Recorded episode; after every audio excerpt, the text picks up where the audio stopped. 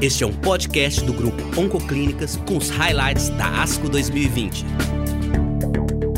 Produzimos para você uma série de conteúdos sobre os principais temas abordados no maior evento de oncologia do mundo. Acompanhe com a gente. Olá, meu nome é Carolina Cardoso, eu sou oncologista clínica do Grupo Oncoclínicas em Belo Horizonte e eu estou aqui hoje com o Dr. Rodrigo Pereira, também oncologista clínico do Grupo Oncoclínicas.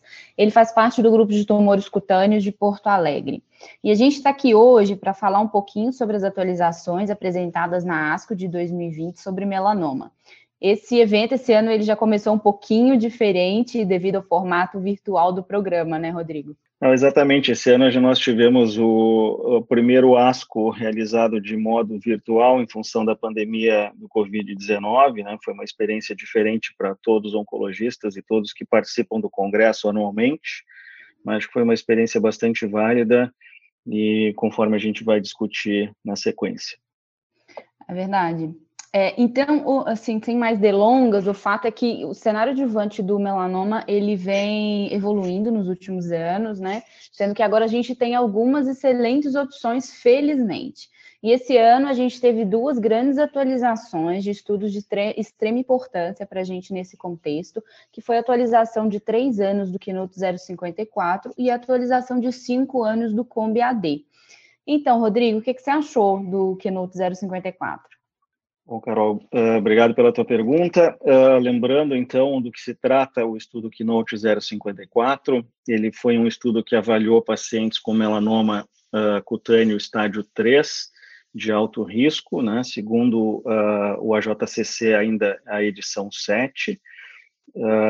e nesse estudo, então, a gente fazia uso, os pacientes faziam uso de pembrolizumab após a ressecção cirúrgica do melanoma primário.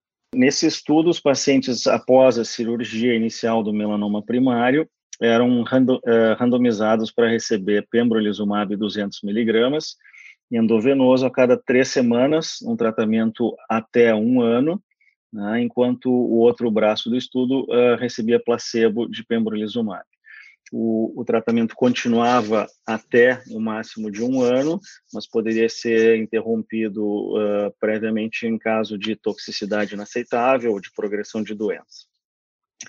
Uh, um ponto interessante desse estudo, uh, bastante, na verdade, de todos os estudos de adjuvância, ele é o único com esse desenho, é que ele permitia um crossover. Aqueles pacientes do grupo que recebiam placebo, se uh, progredissem, se houvesse recorrência ou progressão da doença, eles podiam fazer crossover e receber pembrolizumab. Uh, assim como no grupo que inicialmente fazia uh, o uso do pembrolizumab, caso houvesse recorrência ou progressão da doença após seis meses do término do tratamento, uh, também havia possibilidade desses pacientes serem reexpostos à, à, terapia anti-PD1 com pembrolizumab. Essa estratégia, a estratégia que a gente pode colocar como única desse estudo, né, vai nos permitir perceber qual é o melhor momento para se oferecer o pembrolizumab para esses pacientes, né? Se o benefício oferecido pela droga pode ser alcançado uh, no momento da recorrência também. O endpoint primário desse estudo é a sobrevida livre de doença. Uh, em todas as atualiza atualizações prévias uh, do Keynote 054, tanto na primeira, na de um ano, quanto na posterior de dois anos, houve um benefício estatisticamente significativo em sobrevida livre de doença. Esse benefício se manteve na atualização de três anos, que é essa que a gente uh, assistiu agora, no ASCO 2020, Uh, e houve uma diferença de quase 20%. A diferença se manteve, né? isso é importante a gente uh, colocar, que essa diferença se mantém, vem se mantendo desde a primeira, desde a primeira apresentação do estudo. Uh, o hazard ratio é, atual é de 0,56, ou seja, a gente tem uma redução do risco de recorrência de aproximadamente 44%. Quando a gente olha, quando a gente observa os subgrupos, houve ganho para pacientes tanto com PD, é, PDL1 positivo quanto PDL1 negativo. E também se observou uh, um ganho de sobrevida livre de progressão né, em todos os estádios, desde o estádio 3A até o estádio 3C. Um outro ponto interessante foi o benefício do tratamento uh, em pacientes com BRF mutado. chegando a aproximadamente 20% de diferença de ganho em sobrevida livre de progressão a favor do grupo que usou o pembrolizumab. Essa diferença, uh, ela é uma diferença importante, ela se assemelha à diferença uh, demonstrada no estudo COMBI-AD, que nós vamos discutir um pouquinho mais para frente. Uh, nós não temos ainda dados maduros de uh, sobrevida livre de metástase à distância. Tá? Esse dado provavelmente vai estar maduro ao final desse ano, a gente deve ter uma atualização. Né? E com relação a uma questão importante sempre nesses estudos, que são os eventos adversos e a segurança, né? Uh, essa atualização não trouxe assim nenhuma novidade. Os eventos adversos são os mesmos conhecidos uh, das uh, apresentações anteriores do Keynote 054. Uma questão muito importante do Keynote 054 e que já tinha uma publicação anterior e foi confirmada nessa apresentação do ASCO 2020 é que uh, pacientes que apresentam eventos imunomediados relacionados ao pembrolizumab uh, apresentaram também uma melhor sobrevida livre de progressão, uh, com diferença estatística, né, com significância estatística. Né. Esse dado é um dado que a gente eventualmente já tinha a impressão eh, né, de ser importante com base em outros estudos, né, mas especificamente no 054 uh, eh, fica bem claro. Né? Então, pacientes que eventualmente durante o tratamento apresentem um evento adverso imunomediado, a expectativa é de que esses pacientes se beneficiem ainda mais do uso uh, da droga nesse cenário. Né? Então, uh, para resumir os dados do 054, né, é um estudo importante de adjuvância, uh, desenhado alguns anos atrás, essa droga já está aprovada para uso tanto fora do Brasil como no Brasil para essa para essa indicação, né, e esses dados uh, do ASCO 2020 só confirmam que a gente já sabia e acrescentam esses dados mais importantes que eu acabei de destacar. Então, Carol, eh, sobre o que eu comentei eh, a respeito do 054, eh, tu terias algum comentário adicional? E daí já queres comentar sobre os dados do COMBI-AD também apresentados? Certo, é, concordo plenamente, foi um estudo de extrema importância, e é muito bom ver que agora a gente tem, assim como no cenário metastático, que a gente tem essa possibilidade de uso de imunoterapia para pacientes com BRAF selvagem ou mutado, é bom saber que o estudo de adjuvância, né, usando imunoterapia, tem, tem esse efeito benéfico em pacientes também nesse cenário uh, com BRAF mutado. Então, já aproveitando o gancho, vamos falar um pouquinho do COMBI-AD. É o seguinte, só para a gente lembrar um pouco do estudo, do desenho, ele foi um estudo que avaliou pacientes é, com diagnóstico de melanoma, também estadio 3, segundo a JCC sétima edição, que foram é, completamente ressecados e que tinham a presença da mutação do BRAF, tanto V600Z quanto K.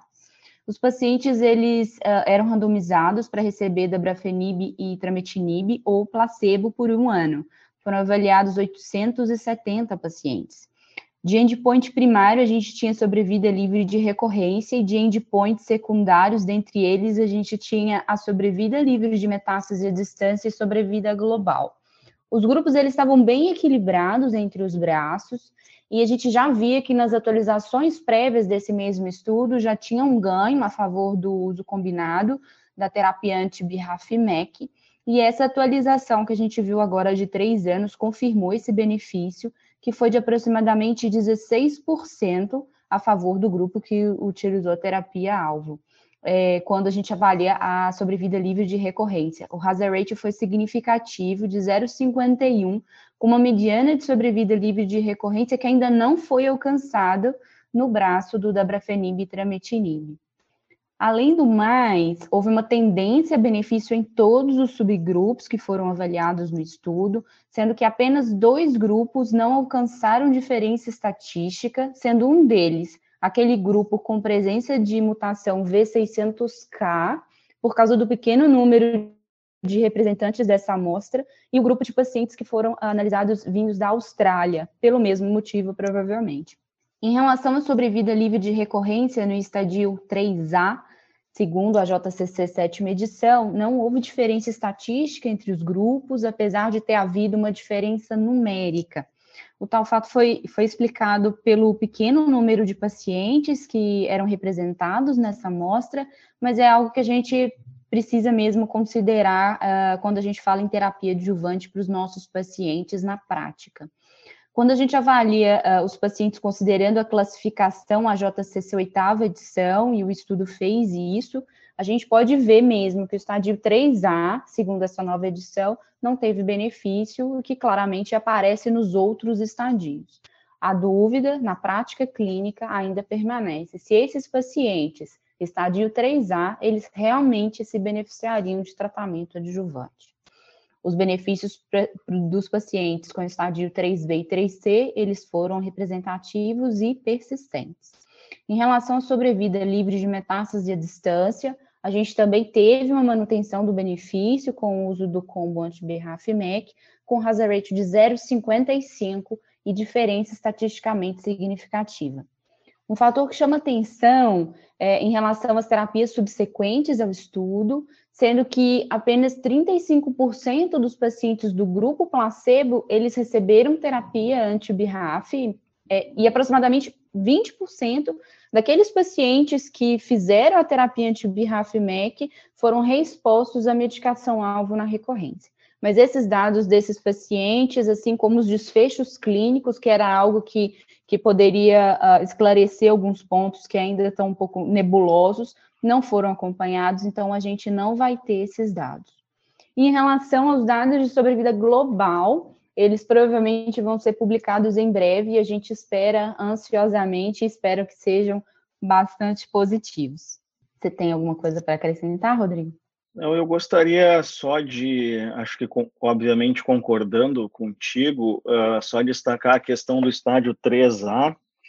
Uh, essa é uma questão que vai ficar vai ficar pendente, ainda vai ficar uh, em aberto, acho que para nós que trabalhamos na clínica no dia a dia, a questão do 3A em função da mudança da JCC, esses estudos todos uh, partiram de uma classificação pela JCC 7, e a classificação do 3A uh, na JCC 8 é uma classificação bastante mais uh, benigna, digamos assim, né? Os pacientes AJCC8, 3A, eles são pacientes de prognóstico muito melhor do que na 7. Né? Exatamente. Então, provavelmente, uh, os, os pacientes atualmente classificados como 3A Uh, não vão ter o mesmo benefício do tratamento, isso fica bem claro na apresentação do, do Axel, né? Os, uhum. os 3A, apesar de serem poucos, né? Eram 13 no grupo Dabra e Trame e 10 no grupo placebo apenas, uh, transformados de 3A para da sétima para a oitava. Uh, se a gente pegar a curva dos 3A pela classificação 8, a, a curva é exatamente igual, né? A sobrevida Ela livre de progressão né? é exatamente igual. Uhum. Então, essa questão ainda vai nos incomodar um pouquinho nos próximos anos, né? mas acho que, obviamente, para os 3C 3B eh, e 3C, e agora os 3D também, uh, uhum. não há uhum. dúvida de que o, que o uso de terapia anti-BF e anti-MEC tem todos os benefícios possíveis para os pacientes.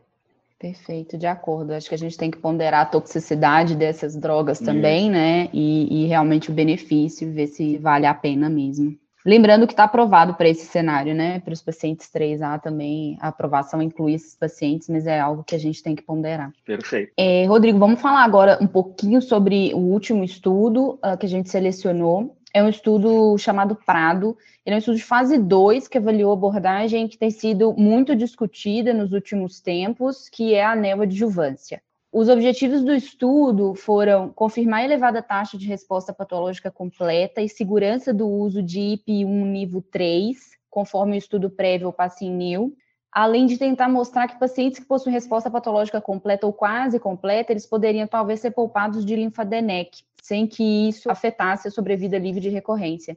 Além desses dois objetivos, o estudo ele também tinha como objetivo avaliar o papel da terapia adjuvante após o tratamento neoadjuvante. E o que, que, você acha assim que foi o maior impacto desse estudo no nosso dia a dia? Bom, uh, para a gente lembrar um pouquinho do desenho uh, do Prado, né? Ele também avaliou pacientes com diagnóstico de melanoma cutâneo e, e pacientes estágio 3. Né? Os pacientes que participaram desse estudo, então, eles eram submetidos a uma marcação com um clipe do linfonodo sentinela, né? e a partir disso, eles recebiam, então, dois ciclos de IP1 nível 3. Né? Esse esquema, como a Carol já colocou, baseado no estudo Opacin-Nel, uh, que já, nós já temos dados uh, de congressos e de publicações prévias. Após isso, então, uh, os pacientes eram submetidos a uma cirurgia de ressecção do primário e do linfonodo marcado. Uh, esses pacientes eram randomizados de acordo com a resposta patológica. A resposta patológica é, uma, é um desfecho bastante importante. Né? Aqueles pacientes que respondiam muito bem ao tratamento, com resposta patológica completa ou quase completa, não eram, então, não eram submetidos à dissecção linfonodal terapêutica. Né? Eles apenas entravam num período de follow-up, certo? Aqueles pacientes que tinham uma resposta parcial no linfonodo ou que não respondiam no linfonodo, eles eram encaminhados para a ressecção linfonodal uh, complementar e terapêutica do campo. Adicionalmente, aqueles que não responderam, né, que não tinham uma resposta ao tratamento neoadjuvante com IP e com NIVO, ainda recebiam uh, tratamento adjuvante complementar uh, com imunoterapia ou com terapia-alvo na sequência do tratamento cirúrgico. O endpoint, os endpoints primários desse estudo eram taxa de resposta patológica, sobrevida livre de recorrência nos pacientes que alcançaram a melhor resposta ao tratamento neoadjuvante e que não foram submetidos à linfadenectomia terapêutica, sobrevida livre de recorrência nos não respondedores, que foram tratados subsequentemente com imunoterapia ou terapia-alvo adjuvante. Uh, nesse estudo, então, a gente teve a confirmação de uma elevada taxa de resposta patológica do combo de imunoterapia, então apenas né, duas doses de ipo uh, com resposta completa ou quase completa patológica de aproximadamente, uh, perdão, aproximadamente 61% dos pacientes.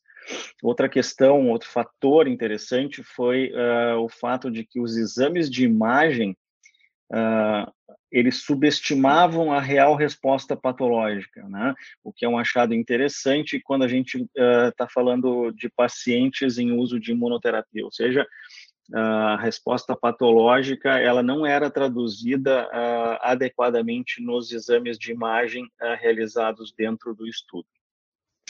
Um outro achado desse estudo foi de que pacientes submetidos à marcação do sentinela apenas, ao invés de fazer a linfadenectomia completa, tiveram uma melhor qualidade de vida. Né? Uma coisa, um achado que a gente uh, uh, imagina uh, de, de, de, cara, de saída, mas que agora o estudo nos mostra de uma maneira mais clara. O, os outros dados de desfecho clínico nesse estudo ainda não estão disponíveis. Essa é a primeira apresentação em congresso desse estudo. Tá? Os dados de sobrevida livre de recorrência e de sobrevida livre de eventos uh, devem ser apresentados ainda ao final desse ano na ESMO e a gente aguarda, uh, obviamente, esses resultados. E, Carol, eu gostaria de te ouvir também um pouquinho sobre o Prado. É um estudo bastante, uh, bastante interessante, né, que levanta uma série de questões e acho que é acoplado com o que a gente discutiu um pouquinho antes da adjuvância, né? Os estudos de neoadjuvância uh, estão se mostrando bastante interessantes e com bastante força nesse cenário. Tu não concordas? Exatamente, concordo plenamente. Principalmente se a gente tiver essa o ganho em desfecho clínico for proporcional à resposta patológica, o que realmente parece os estudos têm se confirmando isso, é, ao longo do tempo, a gente vai ter, vai poder sentir melhor o nosso paciente e ter uma abordagem que, que vai fazer a diferença na prática clínica, né? Esses estudos são relativamente novos, esses dados, mas eu, eu espero que a gente tenha, tenha mais evidência para a gente poder utilizar isso cada vez mais. E é muito interessante também ver essas, esses braços diferentes, tanto fazendo linfadenec quanto não, parece que a resposta do linfonodo, é, linfonodo sentinela, representa a resposta do, de todos os linfonodos, então, cada vez mais a gente fazendo menos cirurgia e a gente fazendo mais terapia sistêmica com desfechos melhores. Espero realmente esses dados de, de sobrevida livre de recorrência e de livre de eventos que vão ser apresentados esse ano também. Foi isso então, Rodrigo. Acho que a gente conseguiu abordar até detalhadamente esses três estudos em melanoma. É, aos ouvintes, vale a pena conferir os abstracts e os estudos na, na íntegra para maiores detalhes. Muito obrigada, Rodrigo. Foi uma ótima discussão e um prazer imenso falar com você mais uma vez. Muito obrigado pelo convite, obrigado a todos e até o próximo congresso. Você pode conferir os demais podcasts nas principais plataformas de streaming.